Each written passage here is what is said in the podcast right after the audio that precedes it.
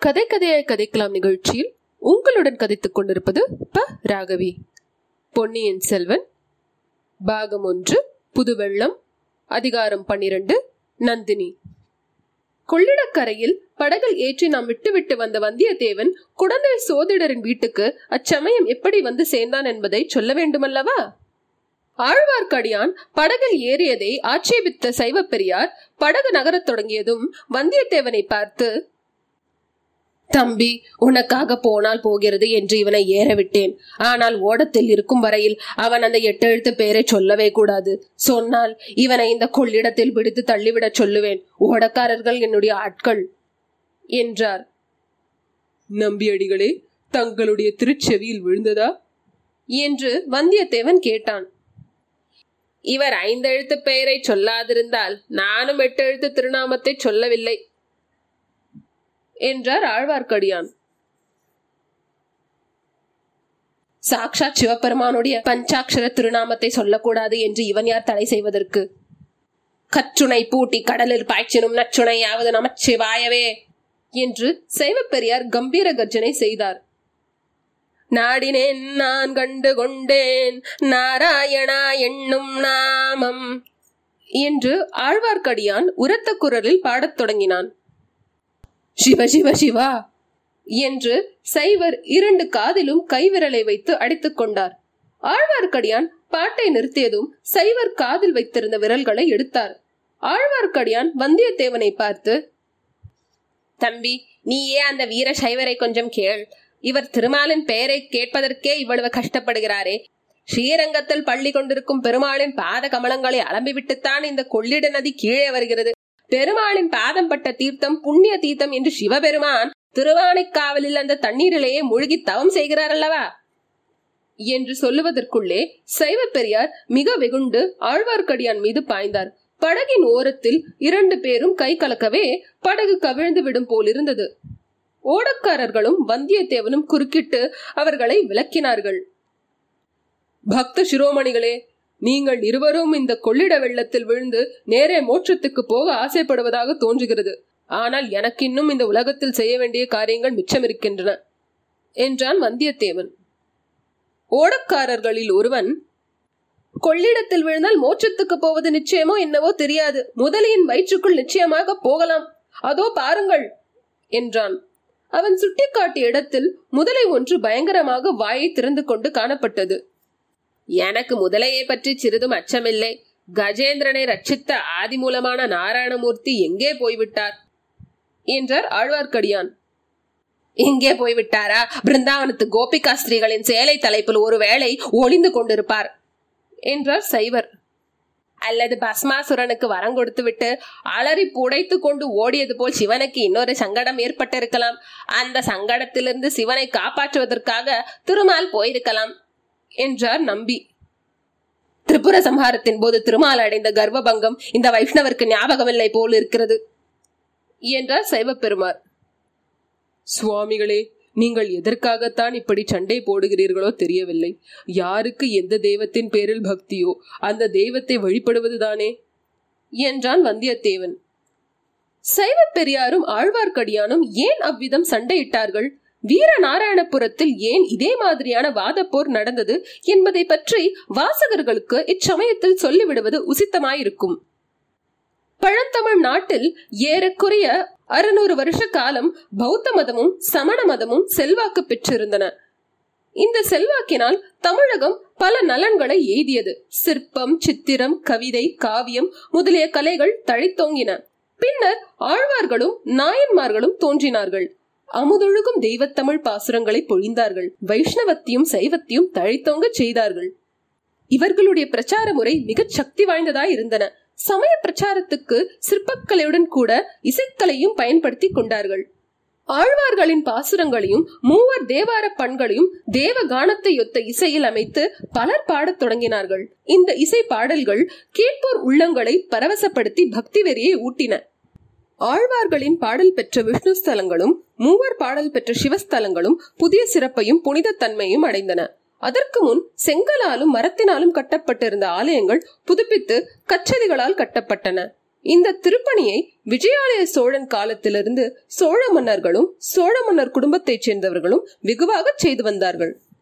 அதே சமயத்தில் கேரள நாட்டில் ஒரு விசேஷ சம்பவம் நடந்தது. காலடி என்னும் இடத்தில் ஒரு மகான் அவதரித்தார். இளம் பிராயத்தில் அவர் உலகத்தை துறந்து சந்நியாசியானார். வடமொழியில் உள்ள சகல சாஸ்திரங்களையும் படித்து கரை கண்டார். வேத உபனிஷதம் பகவத்கீதை பிரம்மசூத்திரம் இவற்றின் அடிப்படையில் அத்வைத வேதாந்த கொள்கையின் கொடியை நாட்டினார். வடமொழியில் பெற்றிருந்த வித்வத்தின் உதவியினால் பாரத தேசம் முழுவதும் திக் விஜயம் செய்து ஆங்காங்கு எட்டு அத்வைத்த மடங்களை ஸ்தாபனம் செய்தார்.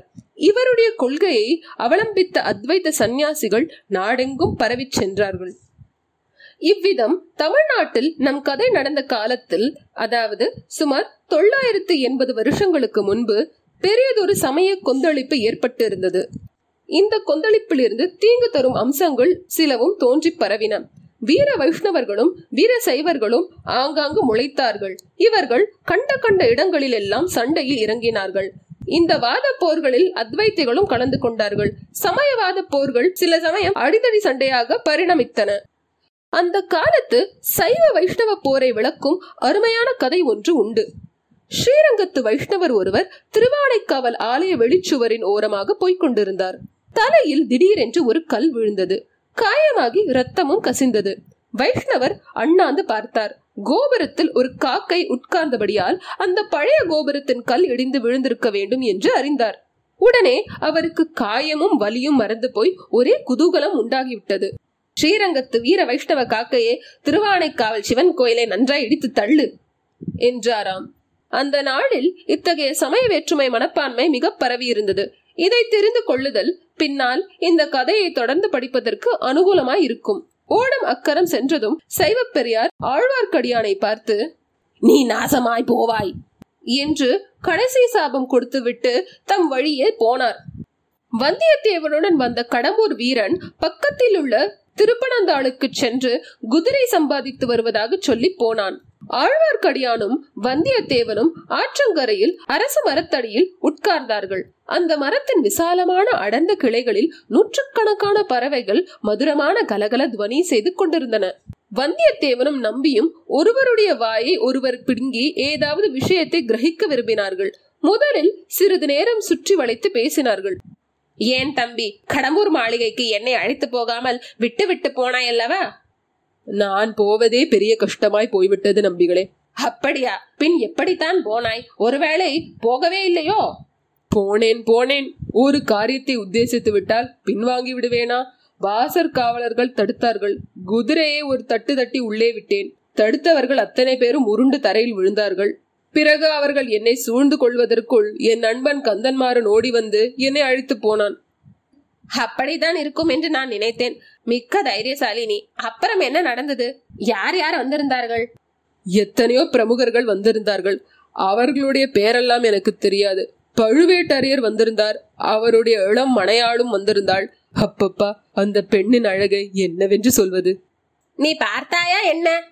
ஆமாம் பார்க்காமலா? என் நண்பன் கந்தன்மாறன் என்னை அந்த புறத்துக்கு அழைத்துச் சென்றான். அங்கே பார்த்தேன். அவ்வளவு ஸ்திரீகளிலும் பழுவேட்டரையரின் இளையராணிதான் பிரமாத அழகுடன் விளங்கினாள் மற்ற கருநிறத்து மங்கையருக்கு நடுவில் அந்த ராணியின் முகம் பூரண சந்திரனைப் போல் பொழிந்தது. ரம்பை ஊர்வசி திலோத்தமை இந்திராணி சந்திராணி எல்லோரும் அவளுக்கு அப்புறம்தான் ஒரேடியாக வர்ணிக்கிறாயே பிறகு என்ன நடந்தது? குறவை கூத்து நடந்ததா?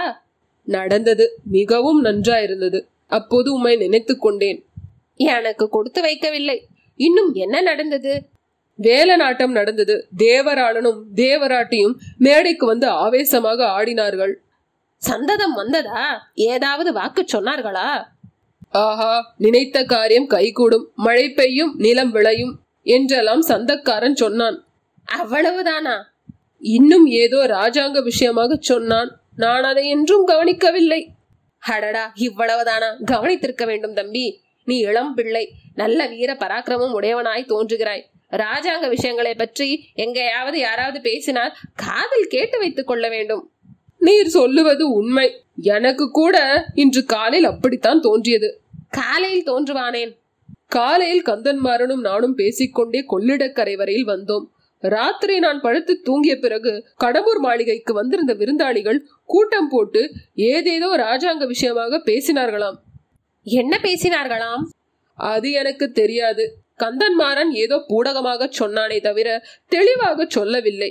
ஏதோ ஒரு காரியம் சீக்கிரம் நடக்கப் போகிறது அப்போது சொல்கிறேன் என்றான். அவன் பேச்சே மர்மமாயிருந்தது. ஏன் சுவாமிகளே உங்களுக்கு ஏதாவது தெரியுமா? எதை பற்றி? நாடு நகரெல்லாம் ஏதேதோ பேசிக் கொள்கிறார்களே. வானத்தில் வால் நட்சத்திரம் காணப்படுகிறது. சோழ சிம்மாசனத்தில் மாறுதல் ஏற்படும். அப்படி இப்படி என்றெல்லாம் பேசிக் கொள்கிறார்கள். தொண்டை மண்டலம் வரையில் இந்த பேச்சு எட்டி இருக்கிறது இன்னும் யார் யாரோ பெரிய கைகள் சேர்ந்து அடிக்கடி கூடி அடுத்த பட்டத்திற்கு யார் என்று யோசித்து வருகிறார்களாம். உங்களுக்கு என்ன தோன்றுகிறது? அடுத்த பட்டத்திற்கு யார் வரக்கூடும்? எனக்கு அதெல்லாம் தெரியாது தம்பி. ராஜாங்க காரியங்களுக்கு எனக்கும் என்ன சம்பந்தம்? நான் வைஷ்ணவன் ஆழ்வார்களின் அடியாருக்கு அடியான். எனக்கு தெரிந்த பாசுரங்களை பாடிக்கொண்டு ஓரோராய் திரிகிறவன். இவ்வாறு ஆழ்வார்க்கடியான் கூறி திருக்கண்டேன் பொன்மேனி கண்டேன். என்று பாடத் தொடங்கவும் வந்தியத்தேவன் குறுக்கிட்டு உமக்கு புண்ணியமாய் போகட்டும் நிறுத்தும் என்றான். அடடா தேவ தமிழ் பாசுரத்தை நிறுத்தச் சொல்கிறாயே.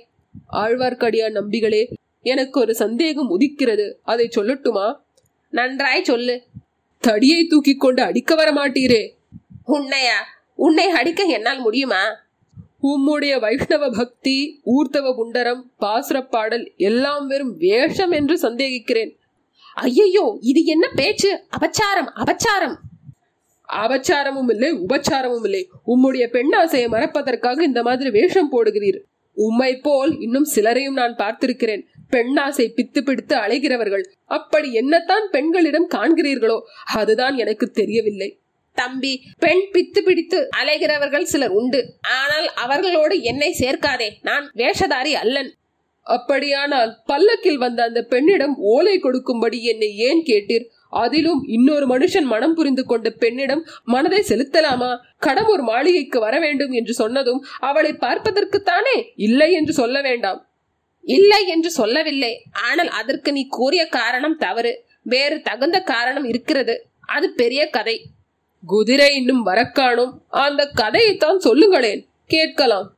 கதை என்றால் கற்பன கதை அல்ல. உண்மையாக நடந்த கதை அவசியம் சொல்லத்தான் வேண்டுமா?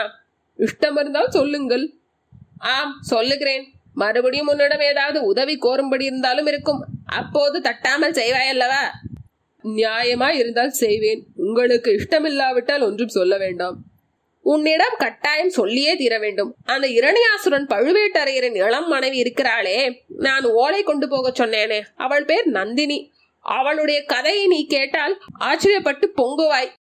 இந்த முன்னுரையுடன் ஆழ்வார்க்கடியான் நந்தினியை பற்றிய கதையை ஆரம்பித்தான். ஆழ்வார்க்கடியான் பாண்டிய நாட்டில் வைகை நதிக்கரையில் ஒரு கிராமத்தில் பிறந்தவன். அவனுடைய குடும்பத்தார் பரம பக்தர்களான வைஷ்ணவர்கள். அவனுடைய தந்தை ஒரு நாள் நதிக்கரையில் உள்ள நந்தவனத்துக்கு போனார். அங்கே ஒரு பெண் குழந்தை அனாதையாக கிடப்பதை கண்டார். குழந்தையை எடுத்துக்கொண்டு வீட்டுக்கு வந்தார். குழந்தை களையாகவும் அழகாகவும் இருந்தபடியால் குடும்பத்தார் அன்புடன் போற்றி காப்பாற்றினார்கள்.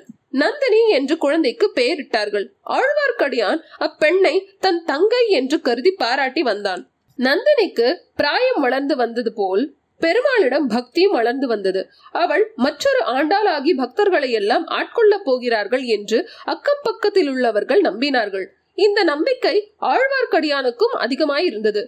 தந்தை இறந்த பிறகு அப்பெண்ணை வளர்க்கும் பொறுப்பை அவனே ஏற்றுக்கொண்டான். இருவரும் ஊர் ஊராக சென்று ஆழ்வார்களின் பாசுரங்களை பாடி வைஷ்ணவத்தை பரப்பி வந்தார்கள்.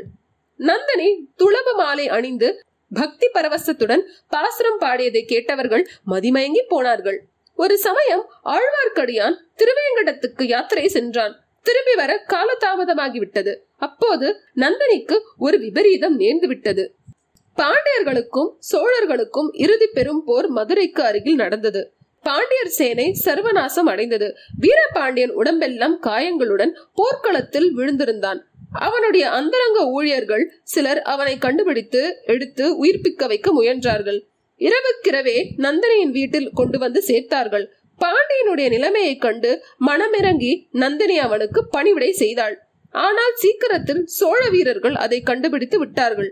நந்தினியின் வீட்டை சூழ்ந்து கொண்டு உட்புகுந்து வீரபாண்டியனை கொன்றார்கள். நந்தினியின் அழகை கண்டு மோகித்த பழுவேட்டரையர் அவளை சிறைபிடித்துக் கொண்டு போய்விட்டார். இது மூன்று வருஷத்துக்கு முன்னால் நடந்தது. பிறகு ஆழ்வார்க்கடியான் நந்தினியை பார்க்கவே முடியவில்லை. அன்று முதல் ஒரு தடவையேனும் நந்தினியை தனியே சந்தித்து பேசவும் அவள் விரும்பினால் அவளை விடுதலை செய்து கொண்டு போகவும் ஆழ்வார்க்கடியான் முயன்று கொண்டிருக்கிறான். இதுவரையில் அம்முயற்சியில் வெற்றி பெறவில்லை. இந்த வரலாற்றை கேட்ட வந்தியத்தேவனுடைய உள்ளம் உருகிவிட்டது. கடவுர் மாளிகையில் பல்லக்கில் இருந்தது நந்தினி இல்லை என்றும் இளவரசன் மதுராந்தகன் என்றும் ஆழ்வார்க்கடியானிடம் சொல்லிவிடலாமா என்று ஒரு கணம் யோசித்தான். பிறகு ஏதோ ஒன்று மனத்தில் தடை செய்தது. ஒருவேளை இந்த கதை முழுதும் ஆழ்வார்க்கடியானின் கற்பனையோ என்று தோன்றியது. ஆகையால் கடவுர் மாளிகையில் தான் அறிந்து கொண்ட ரகசியத்தை சொல்லவில்லை. அப்போது சற்று தூரத்தில் கடம்பூர் வீரன் குதிரையுடன் வந்து கொண்டிருந்தான். தம்பி எனக்கு நீ உதவி செய்வாயா? என்று ஆழ்வார்க்கடியான் கேட்டான். நான் என்ன உதவி செய்ய முடியும்? பழுவேட்டரையர் இந்த சோழ பேரரசையே ஆட்டு வைக்கும் ஆற்றல் உடையவர். நானோ ஒரு செல்வாக்கும் இல்லாத தன்னந்தனி ஆள் என்னால் என்ன செய்ய முடியும்? என்று வந்தியத்தேவன் ஜாக்கிரதையாகவே பேசினான். பிறகு நம்பிகளே ராஜாங்க காரியங்களை பற்றி உமக்கு ஒன்றுமே தெரியாது என்று சொல்கிறீர்கள். சுந்தர சோழ மகாராஜாவுக்கு ஏதாவது நேர்ந்து விட்டால் அடுத்த பட்டத்துக்கு உரியவர் யார் என்று உம்மால் சொல்ல முடியாதா? என்றார். அதெல்லாம் எனக்கு என்ன தெரியும் தம்பி? குழந்தை ஜோசியரை கேட்டால் ஒருவேளை சொல்வார். ஓஹோ குழந்தை ஜோதிடர் உண்மையிலேயே அவ்வளவு கெட்டிக்காரர் தானா? அசாத்திய கெட்டிக்காரர். சோதிடமும் பார்த்து சொல்வார் மனத்தையும் அறிந்து சொல்வார். உலக விவரங்களை அறிந்து அதற்கேற்பவும் ஆருடம் சொல்வார். அப்படியானால் அவரை பார்த்துவிட்டு போக வேண்டியதுதான். என்று வந்தியத்தேவன் மனதில் தீர்மானித்துக் கொண்டான். ஆதி காலத்தில் இருந்து மனித குலத்திற்கு வருங்கால நிகழ்ச்சிகளை அறிந்து கொள்வதில் பிரமை இருந்து வருகிறது. அரசர்களுக்கும் அந்த பிரமை உண்டு. ஆண்டுகளுக்கும் உண்டு. அறிவில் சிறந்த மேதாவிகளுக்கும் உண்டு. மூட மதியினர்களுக்கும் உண்டு. இத்தகைய பிரமை பல அபாயங்களை துணிந்து அரசாங்க அந்தரங்க பணியை நிறைவேற்றுவதற்காக பிரயாணம் செய்து கொண்டிருந்த நம்முடைய வாலிப வீரனுக்கும் இருந்ததில் ஆச்சரியமில்லை அல்லவா? இத்துடன் அதிகாரம் முற்றிற்று. இந்த பாட்காஸ்ட் உங்களுக்கு பிடித்திருந்தால் W W W dot Facebook dot com கதை கதையை கதைக்கலாம் என்ற ஃபேஸ்புக் பக்கத்திற்கு லைக் செய்யவும். தங்களது மேலாந்த கருத்துக்களை அந்த ஃபேஸ்புக் பக்கத்தில் மெசேஜாக அனுப்பலாம். மேலும் கதை கதையாய் கதைக்கலாம் அட் ஜிமெயில் டாட் காம் என்ற அஞ்சலகத்திற்கு உங்கள் கருத்துக்களை மேலாகவும் அனுப்பலாம். நன்றி.